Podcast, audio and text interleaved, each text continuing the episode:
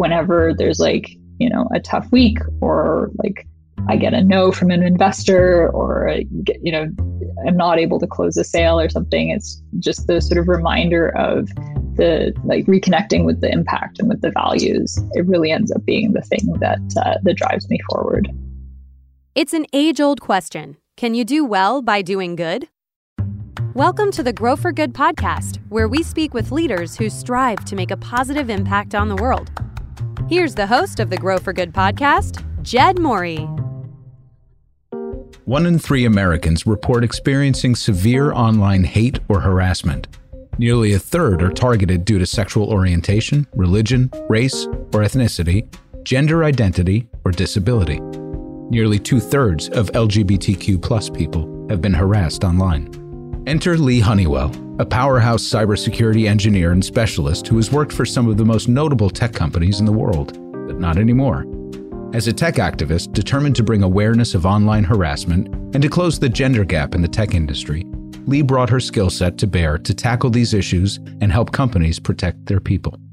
Leigh's company, Tall Poppy, helps employees take control of their personal digital safety by protecting them from online harassment with security protocols, technology, and training. She's one of the most celebrated professionals in her industry, and she's helping to shape the technology landscape through advocacy, technology, and challenging those around her to do better. And as stated on the Tall Poppy website, Leigh's team has the tech muscle, industry experience, and empathy-based drive to power up a new standard of online security. Welcome back to the Grow for Good podcast. I'm Jed Morey, CEO of Morey Creative Studios, executive producer of Newsbeat, and the host of Grow for Good. And it is an honor and frankly a bit of a coup for us to speak with Leigh Honeywell, the founder and CEO of Tall Poppy, a digital safety firm that helps secure personal information, protect employees from online harassment, and strengthen DEI resources in your organization. Leigh is a highly respected cybersecurity professional who has worked for some of the most well-known tech companies in the world and committed to closing the gender gap in the tech community. Leigh, thank you for joining us today on Grow for Good.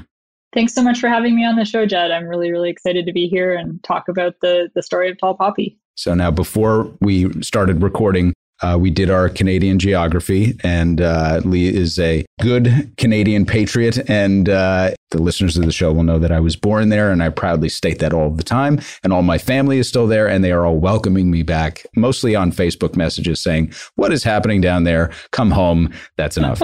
But today we're talking about Tall Poppy. We're talking about Leigh's journey. And Leigh, one of the things I wanted to talk about before we get into the business of your business is to talk about your professional journey and set the stage a bit. And I apologize for the long setup in advance, but not only are you a partner in a venture firm and the CEO of your own tech company, but you were a technology fellow at the ACLU. Before that, a security engineer at Slack, Heroku, Microsoft, Symantec. So I'm always fascinated by the entrepreneurial journey. You had a massively successful career in security engineering with some, I would say, pretty notable tech companies. What made you decide personally to take the risk of starting your own firm? I think I've had the entrepreneurial bug since I was a little kid. My dad was a sole practitioner lawyer for a lot of my childhood, and straight out of law school, he actually founded his own firm. So I was around folks who had like entrepreneurial hustle to them growing up, and it really was something that I've always believed strongly in the sort of. As much as I'm like a big old socialist, I still actually really believe in the power of social entrepreneurship. I started my first business tuning people's skis when I was a little kid, bought a guitar with the proceeds from that, started another sort of IT consulting business while I was still in college. I really struggled in college. I would later learn that I have moderate ADHD. Which explains how it took me 10 years to get through undergrad. I kept like dropping out and getting a like tech job or IT job. And after a few fits and starts, I was able to finish schooling, get that degree, which let me get the visa to come work in the States at Microsoft, where my job was rebooting everyone's computer with security updates. So did that for a little bit, was working in the States on the famous H-1B visa, which is very restrictive in terms of what you can do. Yeah, sure is. You can't have any side hustles. You can't like have an Etsy store, like nothing. You're not allowed to have any income outside of work. So, of course, I started a couple nonprofits, which you are allowed to do as long as you're volunteering. But selling skis and guitars, that was too much, right? There's like a lot of pieces along the way. So I helped found a hackerspace up in Seattle when I was still living there. And then I wasn't the founder, but I sort of midwifed another hackerspace down in San Francisco, which is still operating. And was involved in lots of sort of advisory roles with nonprofits, that kind of thing. And that was how I sort of got that entrepreneurial energy out. I needed that extra outlet because I definitely have more than 40 hours a week worth of energy. And so ultimately, after the 2016 election, I had a bit of a crisis of conscience. And I was like, I was working at Slack at the time, which is like, as far as tech companies, like nobody's going to argue that Slack is like a force for evil in the world. I mean, people do, but whatever. You're like enabling people to talk with their colleagues more efficiently. I don't think we could live without it. Let me just say that. Yes. Totally addicted to Slack. So I had this moment of, do I move back to Canada? How do I sort of put my money where my mouth is? After the 2016 election, one of the things that I did was I organized it ended up being 3,000 signatories for what we called the Never Again.tech pledge. This was a pledge of tech workers who were saying that they would refuse to enable various agendas of the incoming Trump administration. This was things like building a database of Muslims or assisting with, helping ICE with mass deportations and stuff like that. The thing that's really powerful about a pledge and differentiates it from a petition. If you're doing a petition, you're saying, "Dear sir, please allow me to," or "Please fix this thing." This was instead 3,000 people saying, "I refuse to do this. If I am asked to do this, I will throw a wrench in the plans," whether it's quitting or advocating internally within an organization that these plans not be proceeded with. And it was a really powerful moment and made me realize that being a security engineer working on a commercial product that was like relatively politically neutral was like not the right time for me then. And I'm generally in favor of like people staying kind of within their lane. And like, if you can make $250,000 a year as a security engineer, you should probably just do that and then give lots of money to nonprofits that are much more competent at like doing the thing than you are. But this was one of those like inflection points of actually, maybe I should go work directly on these causes. So I ended up getting this fellowship at the ACLU to go work on technology privacy policy issues. I sort of jokingly explained the job there as explaining computers to lawyers so that we could sue the government. But that was actually what the job was. Like it was really, sort of tech reviewing legal briefs, working with ACLU policy folks to understand in a ton of depth, like what are the technology implications of this cell phone surveillance thing or this new privacy law that's under consideration in this state or that kind of thing. So it was an incredibly fulfilling and validating year working on those policy issues. But I still had that like hustle. I still had that like desire to build stuff. And particularly the fall of 2017 was like the big fall of Me Too. And I ended up totally burning myself out doing this, but I worked in the background with a number of people who were coming forward as Me Too whistleblowers in that big wave of people coming forward. And it really reminded me of how much there was this gap in the sort of security and privacy ecosystem of defensive, proactive tools to help people who were suddenly high profile or like were high profile as a part of their day job, that kind of thing. And some point around October 2017, a friend of mine DM'd me being like, "Hey Leigh, my colleague's dealing with this like online harassment thing. Do you have any recommendations?" And I was like, "Oh, here's, my checklist. Here's some stuff that I've written." And my friend was just like, "Man, I really wish there was like a company that I could just hire to do this thing. Like, I don't have the reason."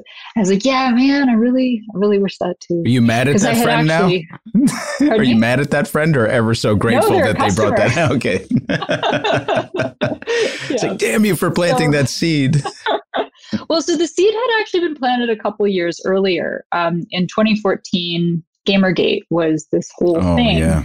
that was like the angry id of the internet, just like emerging and yelling at everyone and, you know, doing much worse than yelling. People experienced a lot of like stalking and threats and hacking and all sorts of horrible. I'm not in the gaming world, but I did see that in a documentary form. And for anybody that's not in the gaming world and they take a look at it and really understand what happened there, it is mind-blowing and explains a lot of where we are today in a really like bizarre way.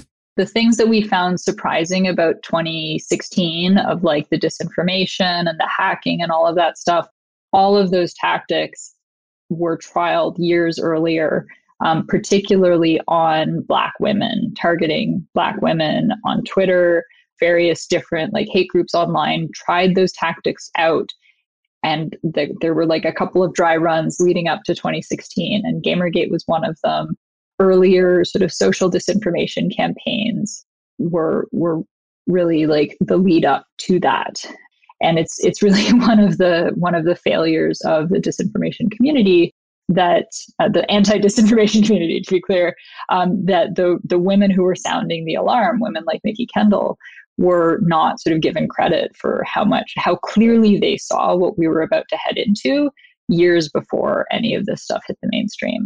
So came up with the idea 2014, 2015, because of Gamergate, like, oh man, I really wish there was a company that would work on these issues, build capacity, because I was at this point, this sort of like one woman helpline for the internet of like, you know, journalists would call me up and be like, hey, Leigh, I'm working on this story. Can you talk to my source and make sure that they have their information security locked down? And I'd be like, sure, I'm happy to do that. I want to help everybody.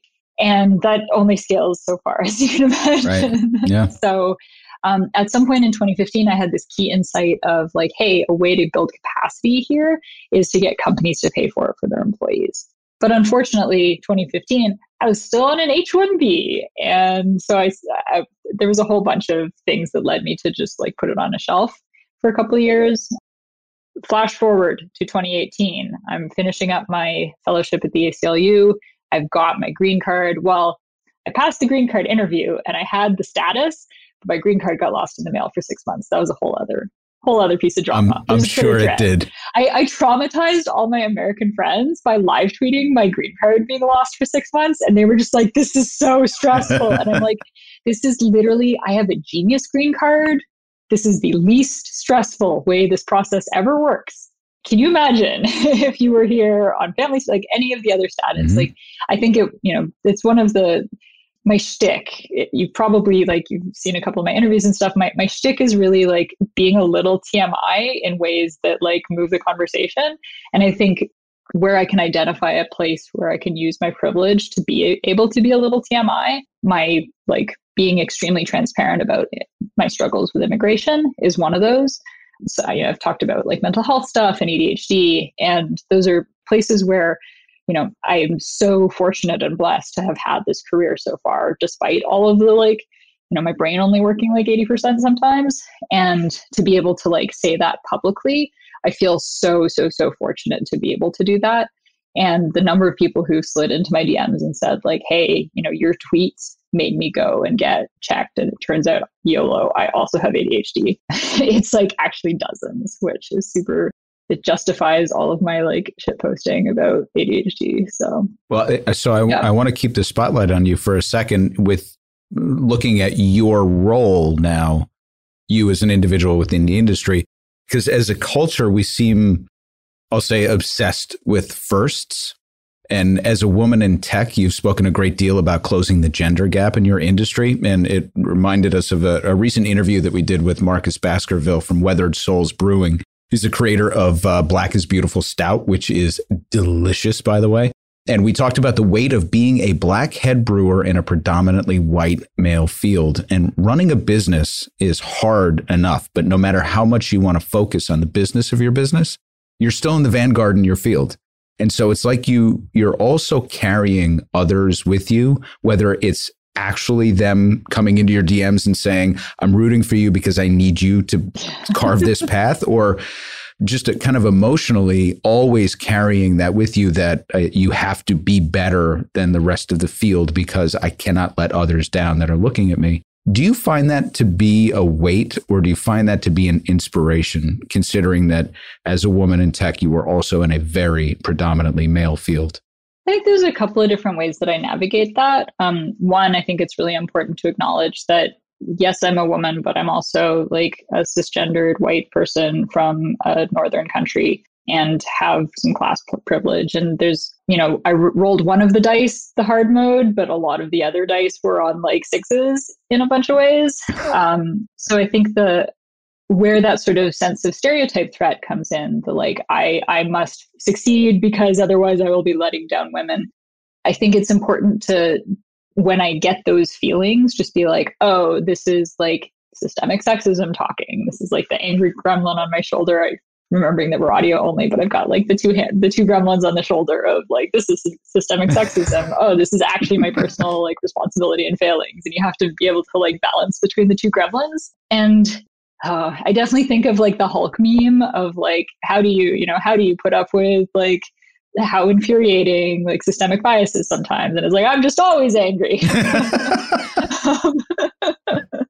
But I think that's like, when I have conversations in say like the fundraising process or the sales process and the person across the table like just doesn't get it. One of the things that is great about entrepreneurship is that you do get to have that conversation more than once. We are very fortunate to live in this particular time where there is like an unheard of amount of seed funding available to people. And, you know, that does a lot of the time mean that straight white male founders are getting like $10 million on a $100 million valuation seed checks, which is just like, I don't even know how to process that. That's not but a seed. It does. I know. And yet. That's a harvest. And taking $4 million off the table at the same time. But we won't get into that one. Yeah. So I think the like the sort of balance, the like contradiction I try to hold in my heart is to balance the chip on my shoulder kind of feeling of like, oh, that asshole, how do they deserve that $10 million for their like canned water or whatever? Whereas, you know, my idea that has like both social impact and an actual viable business model to it, it's like, you know, kind of struggle bus fundraising sometimes. You have to be able to like look at that and be like, this sucks, and then do it anyway. I think you can take comfort in the fact that this cisgendered white male has not figured out how to take any money out of the funding pool. So we're still... I mean, if you can avoid it, definitely. I'm just leaving it for everybody else. Yeah. It's definitely... There's a like Netflix documentary about the history of venture capital called Something Ventured. And I watched it a couple of years ago before, you know, while I was still figuring out like if I wanted to play this particular game. Wow. And it was really interesting to sort of look back at the like roots of this industry and ecosystem.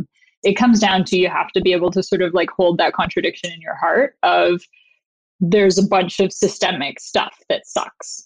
And, you know, once as an individual, I achieve a certain amount of privilege and power and material goods and that kind of thing, that I will have more leverage to be able to deal with the systemic stuff. And, you know, the ways that I've done that is writing a couple small angel checks to women founders and stuff. And you know, as you mentioned at the start of the call, I'm a venture partner with Pioneer Fund, which is like the Y Combinator alumni fund. One of the things that I do there is make sure that I have a good look at every company that comes through the YC batch that has a woman or person of color or woman of color founder to make sure that they like get properly reviewed for our funding process. It's how can we do the opposite of pulling up the ladder, right? Often when people talk about like being that first minority within a particular environment, there's this sort of like with women, people talk about queen bee syndrome. It's like, oh, you know, I had it really hard, so you should have it hard, which is just like the stupidest logic, right? Like I hate that so much. And every opportunity that I have to like brain dump about my experiences, and it's part of why I do a lot of writing stuff down and documenting. And that's mostly because of my like attention span and capacity limits right now, been confined to like Twitter threads and stuff. But I have a Google Doc of all of the things that I figured out in the first year of starting a company. Just like, here's the accounting service you should use. remember to file your 83B, all of that sort of like extremely mundane bullshit. Oh, it's so important though. Yeah. It's so important. And having that sort of, and this is actually a shout out here to Dan Shapiro's book, Hot Seat, which is the O'Reilly entrepreneurship book, the most densely useful book I've ever read. It has just so many of those things that like as a first time founder, I'm like, how do I do XYZ? And here's like Dan's 3 paragraphs on this is how you should do XYZ. And I think that identifying places where you can do the opposite of pulling up the ladder is just one of the most important things about making a more sort of equitable world in general, but specifically like an equitable entrepreneurial ecosystem. Okay, so we've actually already covered a lot, and we've talked about even a little bit of tech activism in your role and sort of establishing a better environment for persons of all identities. And I would say maybe a more ethical and moral compass in tech generally. But I think it's important for us to do that, to view you and your company through that lens for our listeners so that, you know, we can frame what it is that you created in Tall Poppy. So with that foundation, let's talk about your company. Tell us about Tall Poppy and how you frame, because I came into it thinking, okay, this is a cybersecurity company, but it's not. It's more, it's different, it's nuanced. Can you just explain in the basic terms to somebody that does not know the organization what it is that you do? So we are still a cybersecurity company. We are a personal cybersecurity company. If you think about in the workplace, you have a bunch of these like risk management, risk mitigation, employee benefits. You have your employee assistance program that allows an employee who's facing like emotional difficulties or stress at work to be able to call a counselor and get some help. You have group legal where, you know, you're about to have a kid, you want to get a will written, they can make that happen.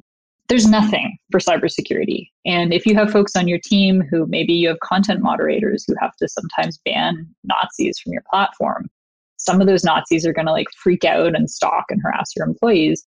What do you as an employer have to offer them? Well, you have a cybersecurity team who's already like way, way, way overloaded, just trying to keep the company's infrastructure safe. And like, I say this from a place of love, but cybersecurity folks, we're not super well known for our bedside manner. So the key sort of insight that I had a couple of years ago was, what if there was an external resource, an external organization that had both technology and humans who can help with that gap in your cybersecurity posture around your employees facing personal harassment and personal threats because of their work. And sometimes it's like Bob in accounting who just had a nasty breakup and his like ex is threatening to share his nudes or whatever. Like sometimes it is less like work related, but it definitely still impacts poor Bob, who I always pick on, Bob's ability to bring his full self to work when he's like stressed about this cyber harassment. Let alone if it's like, I'm a developer relations person, my job is to go to conferences and talk about the company's like newest, latest and greatest APIs. And I'm super stressed out anytime I write a blog post that like Hacker News is going to yell at me or like come after my family or whatever, right? And it sounds so silly when it's like, who cares about a blog post about APIs? But people get like really mad about stuff on the internet, it turns out. So we do 2 things to like step back. One, we do proactive cybersecurity training delivered through our software focused on preventing online harassment from escalating into account hacking. So that's the sort of preventative piece. How do we keep your personal Twitter, your personal Gmail account, not the corporate infrastructure that you do the phishing testing and you have the like security operations center covering? This is your personal accounts, your employees' personal accounts. How do you keep them safe? And you really need to have a third party doing it because you can't just be like the security team telling people how to run their lives. You want to have that third-party expert. So that's like the preventative thing. And if I could only ever do preventative work, I'd be like so happy. Unfortunately, sometimes like the internet Nazis or the like jerk programmers come after your employees. And that's where our incident response comes in. So as part of this sort of holistic personal cybersecurity service, we also help folks when they're dealing with active attacks, both prioritize concrete technical steps that they need to take to keep themselves safe, and also just be there as like a human being who's like witnessing and validating what they're being through. Like, man, it sucks to like go to like a tech person and be like, hey, I'm dealing with this, and hear back, oh my gosh, you weren't using a password manager, you idiot. Like nobody wants that. Doesn't help anybody, It literally helps no one. So really taking that sort of compassionate, trauma-informed perspective on incident response is really like, that's our magic. Do you cross over with the cybersecurity companies, or do you offer a full suite of threat detection? And do you have a SOC? I mean, can you do it all, or do you use them as channel distributors to sell you almost as like another layer of personal protection? Are you complementary or are you competitive? We're complementary, and in particular, we tend to work really, really closely with the organization's existing security team. Like, we have no interest in being sort of territorial about like what indicators of compromise we see versus they see. If we interact, you know, if we're supporting an employee who's dealing with like a law enforcement situation, often like the big tech companies will have sophisticated contacts with law enforcement themselves. So we'll coordinate with their existing and, you know, work closely. And when I say coordinate and work closely, we usually just have a shared Slack channel, and like the security team and us, and then the employees can pop in and be like, hey, I got this creepy tweet. What should I do about it? And be like, oh, here's my analysis. And the security team will also like weigh in. And so it's this really like collaborative mode of working on cybersecurity that I think is the wave of the future around cybersecurity, is like breaking down those silos. For smaller organizations, can you actually provide a full suite of cybersecurity services? We really are sort of laser focused on personal cybersecurity and like protecting people from harassment. We definitely do a lot of referring people out to advisory services for, you know, smaller organizations. It's usually appropriate for them to be working with like a virtual CISO firm. There's some really good consultancies. We refer a lot of folks to like NCC and Bishop Fox, and some other friends are Latacora, who are like a virtual CISO as a service. It's a bunch of just like fabulous firms out there when you're like a 50-person startup that honestly probably doesn't, you know, like my friends and colleagues will like glare at me for saying this, but if you're a 50-person startup, there's like a good chance you don't need a full-time cybersecurity person, but you need to have someone on call, right? You need to have somebody that can be giving you some architecture guidance, giving you some resources there. It's not necessarily going to be an FTE. But if you don't have that in your ecosystem, you will definitely max out your CTO's knowledge of cybersecurity at some point. So when our producer Sage first mentioned that we should go after you for an interview, I looked at her and I was like, yeah, this is perfect. It's a great fit for the show. But I couldn't figure out the meaning of the name, and then, you know, dug deeper into the site. And it's actually really cool. And it does actually, it frames kind of like who you are in a really cool way. So can you explain the meaning of the name Tall Poppy? So Tall Poppy syndrome is the term used in Commonwealth culture. So Canada, Australia, New Zealand, somewhat the UK, the other four of the Five Eyes, if you will, to describe the sort of cultural phenomenon of you stick your head up too far. People kind of like cut you down, like, how dare you rise above your station?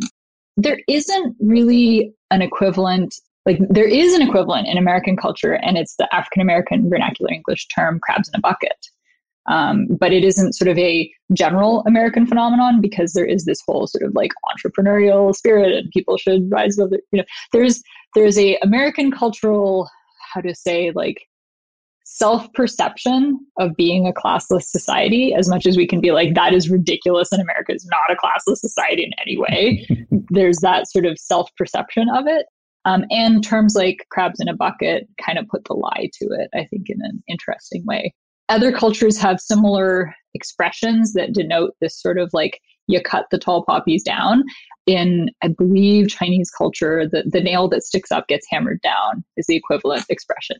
And fundamentally, the way we spin this is that our job is to protect the tall poppies, right? People should be able to shine. They should be able to like stick their head a little bit above the crowd and say, hey, I'm doing this cool thing, without getting like hushed. I so love that. I love it. Dude. We're going to take a quick break, but when we come back, we're going to talk to Leigh about internal and external threats, how Tall Poppy helps companies secure their data, protect their people, and how cyber threats disproportionately affect certain segments of the population. Is your company looking to scale? Morey Creative Studios is a Diamond HubSpot partner agency that helps organizations leverage HubSpot's platform to achieve sustainable and predictable growth. From video production and inbound content marketing to sales and customer retention strategies, Morey Creative Studios provides comprehensive digital solutions for your company so you can grow for good. Visit moreycreative.com to learn more. Welcome back to Grow for Good. I'm speaking today with tech entrepreneur and activist and founder and CEO of Tall Poppy, Leigh Honeywell. So Leigh, one of the things that jumped out to me is your call to action on the site for managers who have an employee experiencing harassment. And it's how you frame it that I found really interesting and empathetic. And here's what it says. Do you have an employee experiencing harassment? We're sorry to hear that they and you, by extension, are going through this. Again, I was struck by the level of empathy even displayed in the content, but it made me curious about the ideas of boundaries and when it is okay for managers to engage with employees like this when a threat does come up and how you, I guess, sort of create a culture of openness and understanding for these type, because I imagine in the past that these things would have been handled very personally and it would have been very destructive to an employee. And it's not even something that a manager would even understand or realize was happening. So you can talk about how you kind of open up these communication channels. Yeah. I mean, I think the fundamental piece there is an acknowledgement from employers that they have a responsibility to protect their employees from online harassment. Particularly, when it comes in the course of their job. Yeah. So if you think about like a retail employee who's dealing with a customer who comes in and harasses them at their day job, they should have, it's very clear when it's that sort of like physical environment. The law is very clear.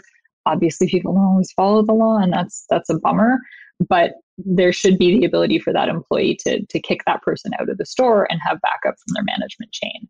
The same thing applies to virtual spaces. And the law, there's like emerging law around this, but it's pretty clear at this point that if you're experiencing harassment from third parties in the course of doing your job, whether it's your customer support person, developer relations, trust and safety, all of these sort of public-facing roles that bear the sort of standard of the company in some way, you deserve protection from internet jerks.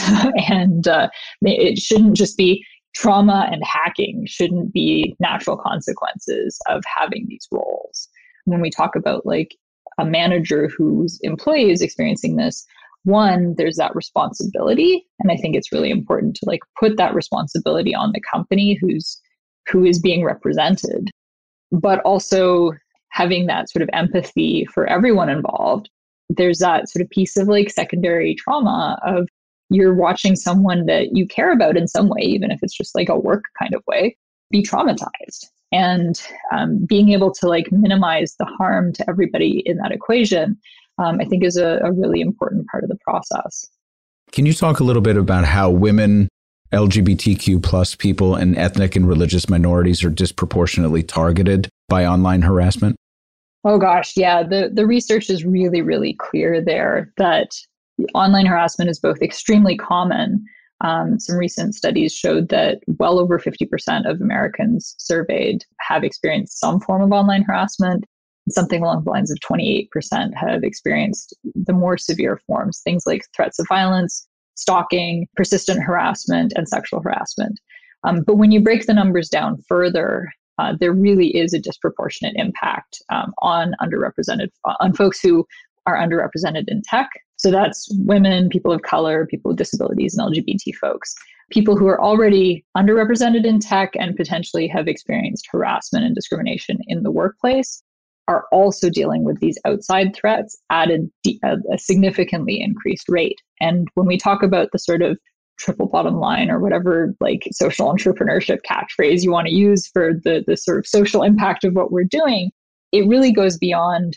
There's like the extremely practical, you're protecting your like corporate perimeter in the way that the corporate perimeter extends beyond just your like corporate email, like people's personal internet accounts have an impact on the corporate cyber posture, whether it's being able to pivot from those personal accounts into the corporate network or employees being subject to things like blackmail. So you have this extremely like mundane, practical, like let's increase the corporate cybersecurity posture.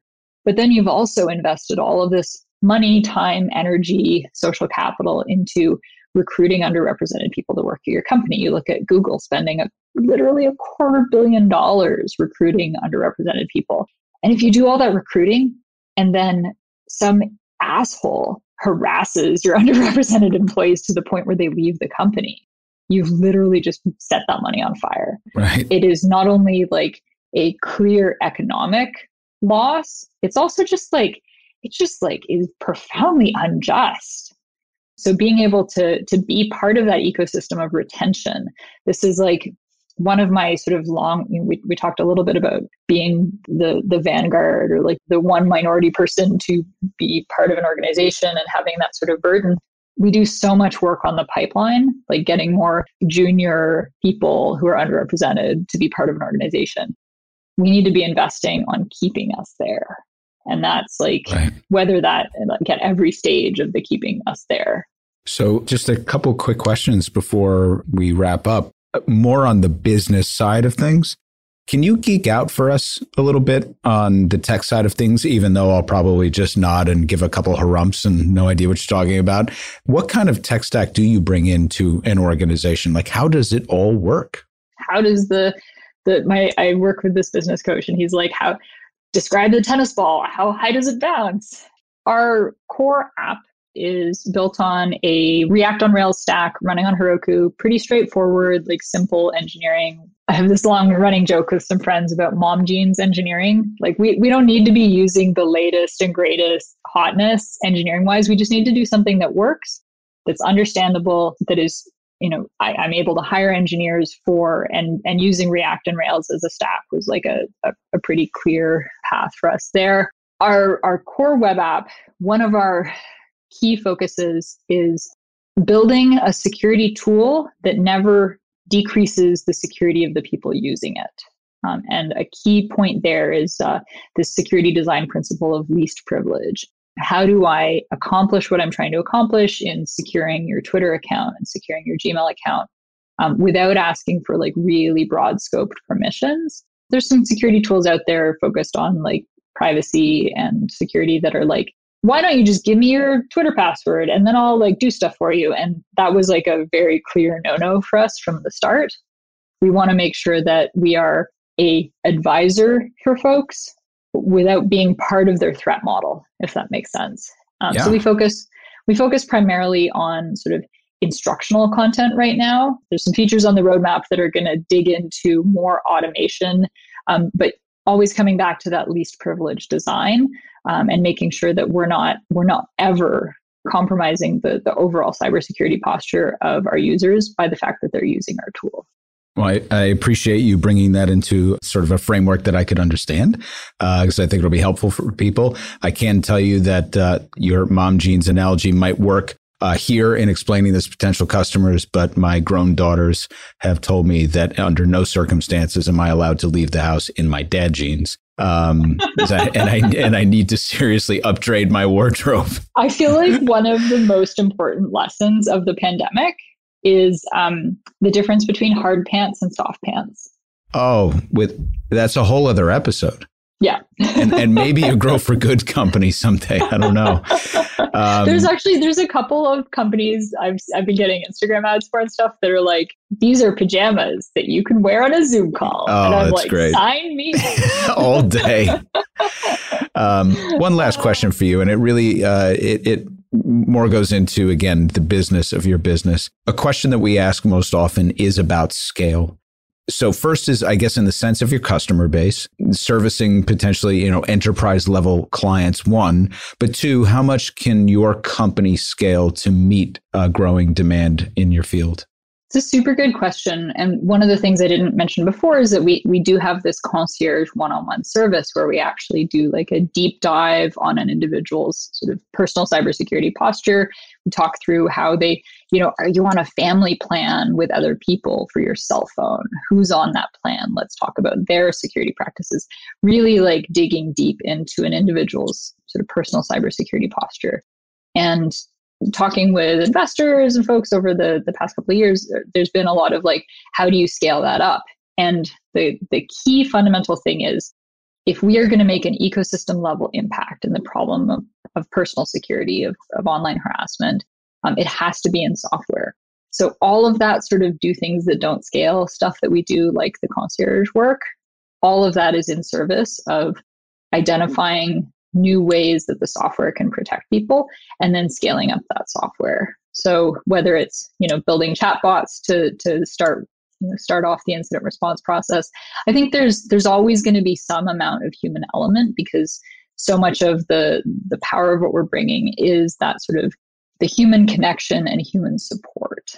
When someone is in a crisis, one of the really clear results from the research on trauma is that the difference between a really bad day and like lifelong trauma, and obviously I'm oversimplifying, the difference between those two things is often social support. When you have a bad thing happen to you, do you have someone say, man, I'm so sorry you're going through that. Would you like a hug? Or let's talk through how you're going to get through this, right? That sort of psychological first aid in the moment, in the crisis. And you're never going to replace that with a chatbot, but it doesn't necessarily need to be a cybersecurity incident responder with 15 years of experience who's doing that, sort of who's having that conversation with you. Amazing. Well, I guess one final question is, without naming names, obviously, can you give our listeners kind of a use case for how Tall Poppy helped a company or a person at a company through a specific situation that could have otherwise gone horribly wrong? A couple of the places where we have the most, we can have the most impact is when you know that a person is about to have some sort of thing be public, policy change within the organization, and being able to intervene at that point. Or maybe it's someone who's already experiencing a lot of harassment and they're moving houses. And that's an opportunity to make a bunch of security and privacy sort of operating procedure changes. So those are two of the sort of big inflection points for us. One of them where, you know, hey, my organization's about to go forward with this policy change. Let's work with the core executive team or the core policy team that's making the change to make sure that their sort of ducks are all in a row before this is public. Or that sort of like existing harassment situation where so-and-so who is dealing with like all of this nonsense is moving. Let's make sure that things are done in the right way so that their information stays private, despite all of the efforts of the various like creepy data broker companies to make all of our personal addresses public and stuff like that. That's great. Leigh, that's it from my side. Is there anything that we didn't cover that you would like our listeners to know? Oh gosh, it's so, you know, looking at the other folks that have been on this show, I feel so fortunate getting to work on this problem every day. And whenever there's like, you know, a tough week, or like I get a no from an investor, or, you know, I'm not able to close a sale or something, it's just the sort of reminder of the like reconnecting with the impact and with the values. It really ends up being the thing that drives me forward. Well, for anybody looking to take a closer look at Leigh's company, I'm going to spell the site, because even though I was born in Canada, I have a very definitive Long Island accent at this point. So you might think that I'm saying Tall Poppy or something like that. So it's TALLPOPPY.com. Leigh, I can't thank you enough. It's funny because you watch so many interviews and prepping for a show, and you read so many things, and you feel like you really, you know, get a feel for that person's personality. So I was sort of anxious and nervous to have you on the show, but you did not disappoint. You were absolutely wonderful, and really the perfect example of a grow for good company. So thank you for being you, and thank you for being on the show. Thank you so much for the opportunity to talk about what we're doing, and I'm so grateful to get to work on this with such wonderful people. So really appreciate it. So go to tallpoppy.com. And as always, we appreciate you tuning in. If you have any suggestions for a guest on the show, feel free to email us at growforgood@moreycreative.com. And if you enjoy the show, like us, rate us, damn it, and review us wherever you download podcasts. The Grow for Good podcast is produced and distributed by Morey Creative Studios, a Diamond HubSpot partner agency that helps organizations leverage HubSpot to achieve sustainable growth. Grow for Good is a registered trademark of Morey Creative Studios. This is a Morey Creative Studios podcast.